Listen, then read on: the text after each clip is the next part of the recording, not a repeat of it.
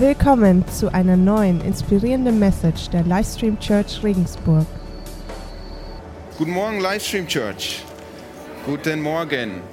Ja, der Stefan hat schon gesagt, es geht weiter im Kolosser. Und zwar hatte der Stefan ja letzte Woche auch schon im Kolosser gepredigt. Und es ging darum, um die Hoffnung, die wir in Jesus Christus haben und wie diese Hoffnung unser Leben verändert. Also nicht unser Mühen, ich muss mehr glauben, ich muss mehr lieben, verändert unser Leben, also dass wir dann auch mehr glauben und mehr lieben, sondern die Hoffnung in uns bewirkt mehr Glaube und mehr Liebe. Das steht im Kolosser im ersten Kapitel. Und heute soll es eben auch um diese Hoffnung gehen, aber um den Blick von uns auf diese Hoffnung gerichtet und wie dieser Blick auf die Hoffnung dann auch unseren Blick auf unser eigenes Leben verändern kann. Und wenn ich eine bestimmte Sichtweise auf mein eigenes Leben habe, verändert sich auch mein Verhalten und mein Denken in meinem Leben. Aber da tauchen wir jetzt heute gemeinsam ein. Und um das ein bisschen zu verdeutlichen, habe ich ein Glas Wasser mitgebracht und Wasser.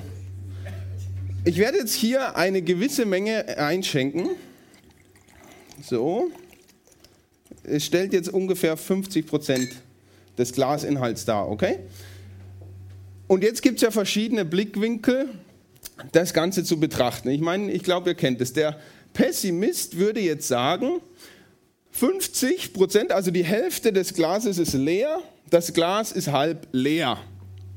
Der Optimist, der sieht den unteren Teil, sagt, 50 Prozent, die Hälfte des Glases ist gefüllt mit Wasser, also das Glas ist halb voll.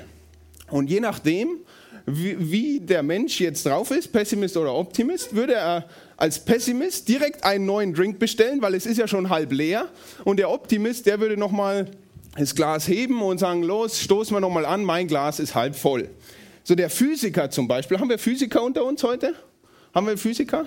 Nein. Okay, dann sage ich euch, was der Physiker denken würde.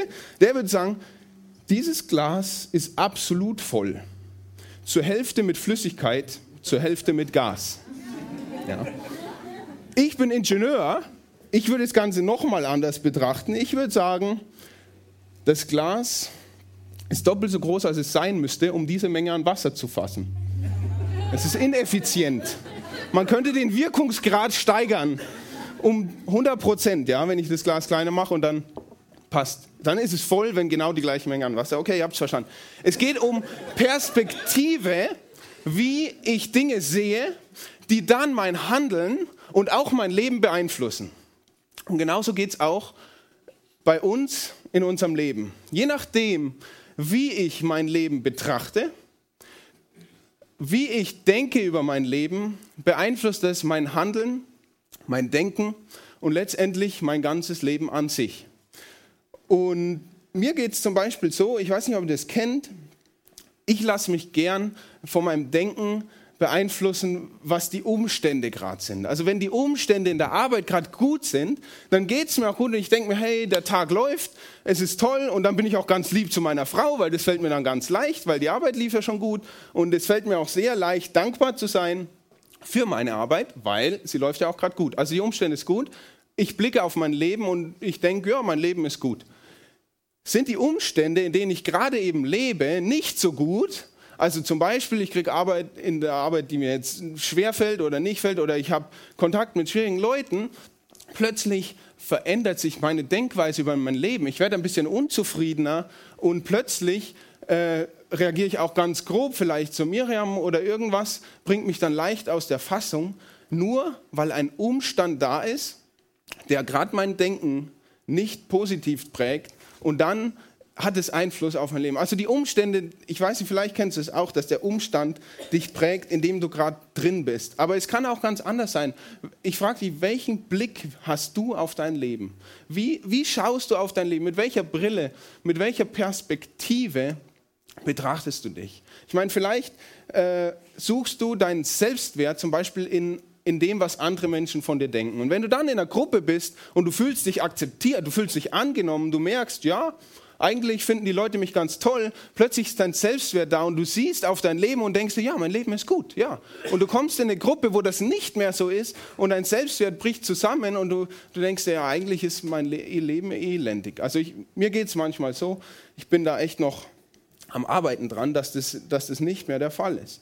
Vielleicht aber sehen wir auch unseren Wert des Lebens in Geld. Dass wir sagen, gut, wenn ich keine Geldsorgen habe, dann geht es mir zehnmal besser und es lebt sich zehnmal leichter, als wenn ich gerade einen Engpass habe und merke, ah, mein Geld, äh, ne, am Ende des Geldes noch so viel Monat, ja, ist schwierig. Also, es, es ist viel, alles eigentlich in unserem Leben kann unseren Blick auf unser Leben beeinflussen. Und auch, ich sage jetzt mal, gerade unter Christen kann zum Beispiel auch so sein, dass mein frommes Tun meine Beziehung zu Gott beeinflusst in meinem Blickwinkel, sage ich jetzt mal. Ne? Wenn, es mir gelingt, meinen Nächsten zu lieben und ich wieder, habe ich wieder eine Spende geben können und dann fühlt man sich eigentlich schon so gut, so, ja, eigentlich bin ich ein ganz guter Christ und, und irgendwie holt einen dann eine Versuchung ein und man merkt, ich, ich, ich bin da wieder irgendwie hingefallen und dann traue ich mich nicht mal mehr, zu Gott zu kommen und um Vergebung zu bitten. Und dann, dann unser Blickwinkel wird geprägt von dem, was wir tun. Ja? Also es gibt verschiedene Dinge, die unser Leben wirklich beeinflussen. Wie, wir, wie sehen wir uns? Wie wertvoll bin ich? Wer bin ich überhaupt? Wo komme ich her? Wo gehe ich hin? Und es kann ziemlich verwirrend sein. Es kann ziemlich verwirrend sein. Und genau da, in dieser Frage, wo, wie betrachte ich mein Leben eigentlich? Ja? Aus welcher Perspektive soll ich mein Leben anschauen? Genau zu dieser Frage hat Paulus, schreibt Paulus was der Gemeinde in Kolosser. Und das möchte ich jetzt mal vorlesen. Und es steht in Kolosser Kapitel 3, Vers 1 bis 3. Und da steht, ich lese von hier, das ist einfach.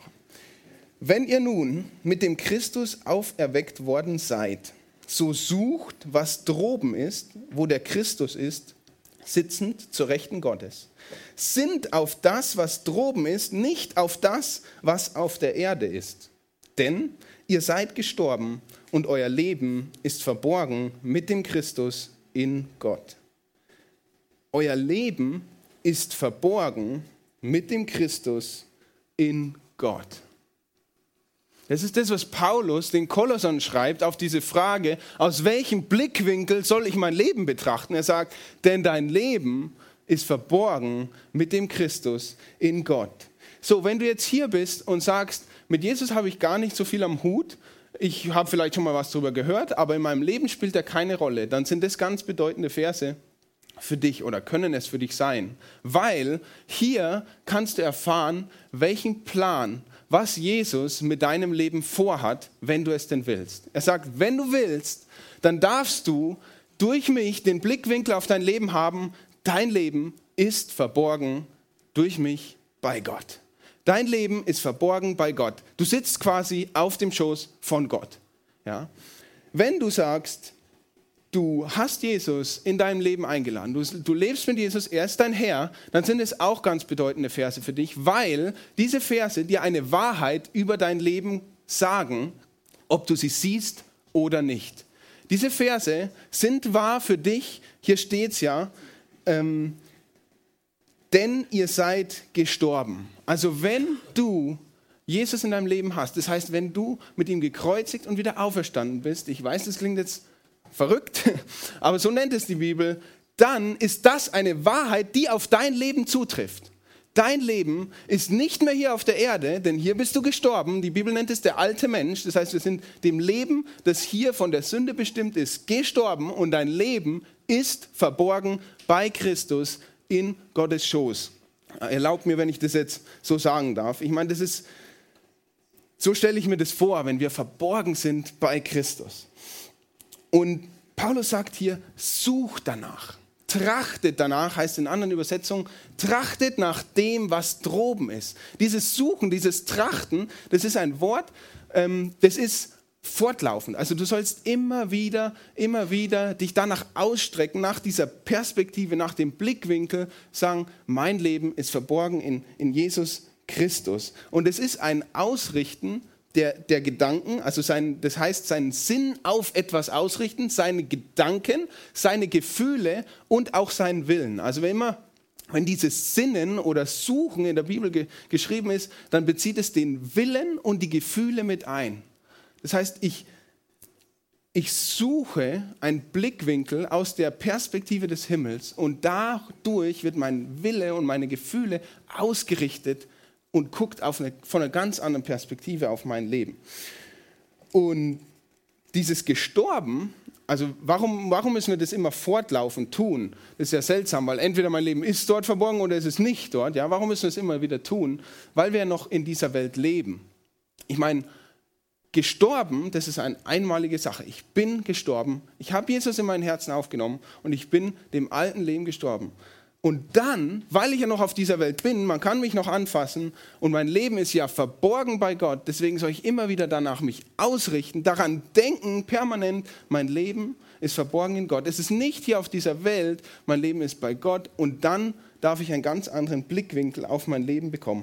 Das war jetzt ein bisschen theoretisch. Ich möchte euch dazu ein Beispiel geben. Ein Beispiel aus der Bibel von einer Person, die beide Dinge getan hat. Und zwar direkt aufeinander. Und das ist Petrus. Das ist ein, ein sehr extremes Beispiel, muss ich sagen. Und ich erzähle euch kurz die Vorgeschichte. Jesus war mit seinen Jüngern unterwegs. Und als sie mal alleine waren, fragt Jesus seine Jünger, was glaubt ihr eigentlich, was die Leute von mir denken? Wer bin ich? Was sagen die Leute? Wer bin ich? Und seine Jünger antworten ihm, äh, ja, die Leute denken, du bist Elia. Die Leute denken, du bist Johannes der Täufer, der eigentlich schon tot war, aber du bist wieder auferstanden. Die Leute denken, du bist ein Prophet oder Jeremia. Also die Leute denken was Verschiedenes. Und, und ich kann es mir das richtig vorstellen, wie Jesus dann gespannt die zweite Frage stellt und sagt, hey, Jünger, was denkt ihr? Wer bin ich? Und dann kommt Petrus sein Moment. Das war ein ganz besonderer Moment von Petrus. Und dann sagt er, ich lese es euch vor. Ah, dafür muss ich umblättern. Im Johannes, äh, Matthäus Kapitel 16, Vers 16.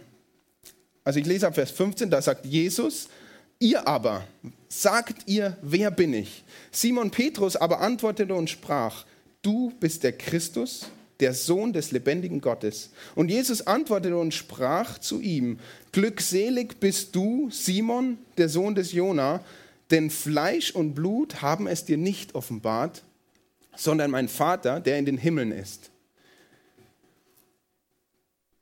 Das ist genial. Hier ist Petrus und, die, und er antwortet auf die Frage von Jesus, was glaubst du, wer ich bin? Er sagt, du bist Jesus, du bist der Christus, der Sohn des lebendigen Gottes. Und Jesus sagt, du bist glückselig, weil was du jetzt gerade gesagt hast, das hat dir kein Mensch gesagt. Das ist nichts, was ein, kein Blick von unserer Erde her, ja, Fleisch und Blut, also nichts, was auf dieser Erde ist, hat, dein, hat dir das gesagt, dass ich der Sohn Gottes bin, sondern Gott hat es dir offenbart, der Vater, der im Himmel ist. Das heißt, hier hat Petrus genau das getan oder genau das ist mit ihm passiert, was ich vorhin gesagt habe. Sein Blick war beeinflusst von einer himmlischen Wahrheit. Und diese Wahrheit kam direkt von Gott. Gott hat ihm offenbart, das ist der Sohn Gottes. Und sein Denken, weil Jesus fragt ja, was denkst du, wer ich bin? Sein Denken war von dieser himmlischen Wahrheit beeinflusst. Weil er sagt dann genau diese Wahrheit, du bist der Sohn Gottes. Und weil seine Gedanken darauf ausgerichtet sind, die komplett gegenteilig ja waren zu dem, was die anderen Leute dachten. Die anderen Leute dachten ja, ein Prophet oder sonst was. Deswegen hat er auch so gehandelt, weil er ist Jesus nachgefolgt. Er hat gewusst, das ist der Sohn Gottes und deswegen folge ich ihm nach. Also seine Gedanken waren basiert auf einer himmlischen Wahrheit und deswegen haben seine Ta sind, sind, ist sein Leben quasi dem gefolgt. Er ist Jesus nachgefolgt. Und jetzt kommt aber das andere Beispiel. Da ist Petrus mal wieder so richtig ins Fettnäpfchen getreten und es ist nur ein paar Verse später. Ich kann euch nicht genau sagen, wie weit der Zeitabstand war, aber ein paar Verse später fängt dann Jesus an, seinen Jüngern zu erzählen, dass er nach Jerusalem gehen wird und dort wird er gekreuzigt werden. Und er sagt, äh, ich muss viel leiden, ich werde sterben und er sagt, ich werde wieder auferstehen. Und dann kommt Petrus und nimmt ihn beiseite. Und das lese ich euch auch vor, was dann passiert. Also es ist im gleichen Kapitel, Vers 22. Und Petrus nahm Jesus beiseite und fing an, ihn zu tadeln, indem er sagte, Gott behüte dich, Herr, dies wird dir keinesfalls widerfahren.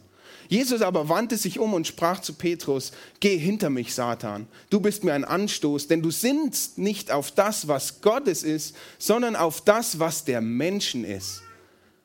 Wow, ich habe diese Bibelstelle nie wirklich kapiert. Wie kann Jesus hier Satan sagen zu Petrus? Warum verurteilt er ihn so hart? Und ein paar Verse vorher hat er gesagt, Petrus, du Glückseliger. Der Unterschied ist, hier sind Petrus nicht auf das, was von Gott ist. Also sein Sinn ist nicht da von, vom Blickwinkel her, wie Gott die Sache sieht, sondern sein Sinn ist, wie er persönlich die Sache sieht. Wie sieht Petrus denn die ganze Sache? Jesus sagt, er wird sterben. Das heißt für Petrus, diese drei Jahre, die er seinem Idol, seinem Meister hinterhergelaufen war, waren völlig umsonst. Er hat gesagt, er wird von den Schriftgelehrten gekreuzigt. Das ist noch viel schlimmer für Petrus, weil Petrus war dabei, als Jesus gesagt hat, dass die Schriftgelehrten ihr Lehren verbreiten. Und er war dabei, als Jesus viel schlauere Sachen gesagt hat. Und Jesus war Petrus sein Idol. Und jetzt sagt er sowas und dann sagt Petrus, nein, das soll dir nie und nimmer passieren. Du bist mein Meister. Du sollst nicht sterben. Ich will dir ja nachfolgen. Ja? Das war Petrus total menschliche Sicht bezogen auf Jesus und seinen Tod. Die himmlische Sichtweise auf Jesus und seinen Tod ist aber eine ganz andere. Ja? Die himmlische Sichtweise ist, weil Jesus stirbt und wieder aufersteht, ist die Menschheit gerettet, ist der Weg frei für uns zu Gott. Das ist die himmlische Perspektive. Das ist das, was Jesus wusste, das ist mein Auftrag und deswegen bin ich auf der Welt, um die Welt zu retten und deswegen muss und werde ich auch durch diesen Tod gehen. Und ich glaube, das ist auch der Grund, warum Jesus ihn da so hart anfährt, weil es wie eine Art Versuchung war, ja? wo, wo er sagt, das menschlich zu beurteilen, weil menschlich gesehen wollte Jesus das auch nicht erleben. Kurz bevor er stirbt, betet Jesus ja, lass diesen Kelch, wenn es geht, an mir vorübergehen. Menschlich hat Jesus Blut und Wasser geschwitzt. Er wollte, das ist ja irre, das will ja kein Mensch. Aber aus der himmlischen Sicht wusste Petrus genau, äh, Jesus genau, das ist der Wille Gottes. Und damit errette ich die ganze Menschheit, die ich so sehr liebe. Und deswegen hat Jesus das auch tun können.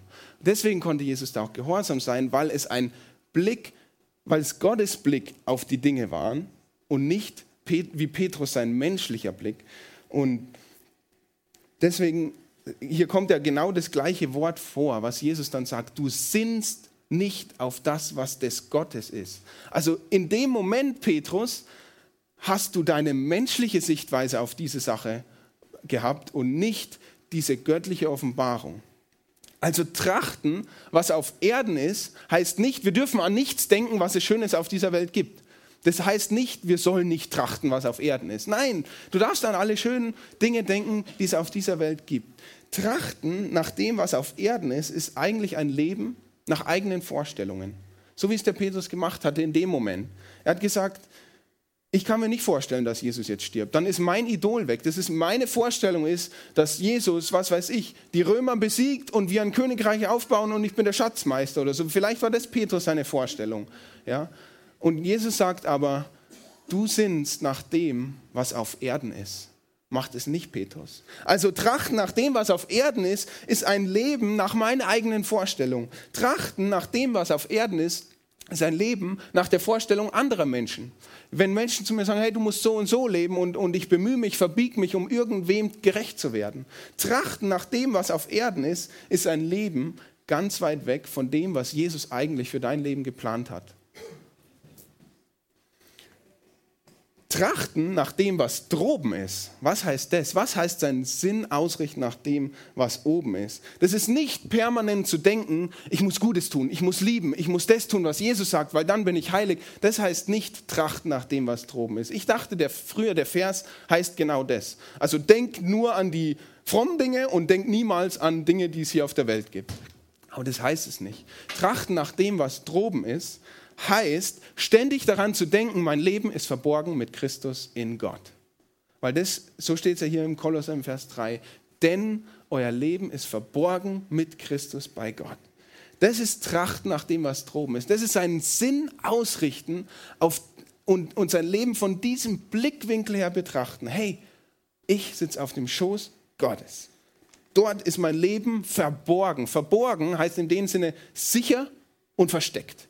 Dein Leben ist ganz sicher bei Christus, bei Gott und dein Leben ist versteckt in seinem Schoß. Ne? Wie, wie so ein Kind, das so drauf sitzt auf dem Schoß und sich da einkuschelt, genauso sitzt du auf dem Schoß Gottes, wenn du mit Christus gestorben bist. Wie kann ich jetzt praktisch, ganz praktisch nach dem trachten, meinen Sinn ausrichten nach dem, was droben ist? Wie geht es praktisch? Ich habe mir gedacht, praktisch zuallererst muss ich himmlische Wahrheiten kennen über mein Leben. Wenn ich nicht weiß, wie Gott mich überhaupt sieht und wie Gott mein Leben überhaupt sieht in Jesus Christus, dann kann ich auch nicht meinen Sinn danach ausrichten. Das heißt, erstens, ganz praktisch, forsche nach himmlischen Wahrheiten über dein Leben. Wir haben die Bibel und da stehen viele, viele himmlische Wahrheiten über dein Leben. Ich habe heute eine genannt. Eine ist, wenn du mit Christus gestorben und wieder auferstanden bist, so wie es in Kolosser steht, ist dein Leben verborgen mit Gott, mit in Jesus, bei Gott. Das ist eine himmlische Wahrheit. Es gibt noch viel mehr. Forsche danach. Du lest die Bibel mit diesen Augen. Was sagt diese Bibel über mein Leben in Jesus Christus. Forsche nach himmlischen Wahrheiten. Ein zweiter Tipp ist, pflege deine Beziehung mit Jesus. Das ist etwas Lebendiges. Du kannst zu ihm beten, du kannst mit ihm reden, du kannst ihn überall mit hinnehmen. Überall, wo du bist, ist auch Jesus, denn er ist durch den Heiligen Geist in dir. Pflege diese Beziehung. Erzähl ihm von deinem Tag, von deinen Sorgen, von deinen Nöten. Und das Dritte ist, bitte ihn, dass er deine Perspektive auf dein Leben verändert. Du kannst ihn einfach darum bitten. Wenn du merkst, mein Blick auf mein Leben ist geprägt von Dingen, die hier auf dieser Welt sind. Mein Blick auf mein Leben ist geprägt von dem, was andere über mich sagen oder von meinem Verhalten, ob ich gut oder schlecht gerade im Leben dastehe. Bitte Jesus, dein Leben, dein Blick auf dein Leben zu verändern und mit diesen himmlischen Wahrheiten zu untermauern. Und das vierte ist was ganz Praktisches, was im Alltag bezogenen Praktischen in der Situation, wo du gerade merkst, mein Blick ist gerade sehr menschlich auf mein Leben, frag dich im Alltag, ob dein Blick auf diese Situation ein anderer wäre, wenn du gerade im Schoß von Gott sitzt. Ich meine, wir hatten gerade diese Kindersegnung. Ich stelle mir so richtig vor, wie der Anton auf dem Schoß vom Stefan oder der Lina sitzt. Ja? Und und aus dieser Position heraus sein Leben anschaut, da ist er der sicherste und der geborgenste und der geliebteste Mensch der Welt. Ja? Und in Alltagssituationen, wo wir merken, da kommt jetzt eine Lüge oder wo wir merken, äh, keine Ahnung, wie ich reagieren soll oder was denkt Gott jetzt, dann darfst du dich fragen, wäre mein Blickwinkel auf diese Situation oder auf mein Leben ein anderer, wenn ich gerade eben bei Gott auf dem Schoß sitze? Könnt ihr euch das so bildlich vorstellen? Ihr sitzt da und zum, zum Beispiel, wenn, ja, wenn du Angst hast, vor Leuten irgendwie zu reden oder wenn du sagst, hey, pff, da ist eine Situation, wenn die Leute das und das von mir denken, keine Ahnung, das macht mir Angst. Dann kannst du sagen, gut. Und jetzt stelle ich mir vor, ich sitze bei Gott auf dem Schoß. Können dann die Gedanken der anderer meine Geborgenheit irgendwie kaputt machen? Nein, nein.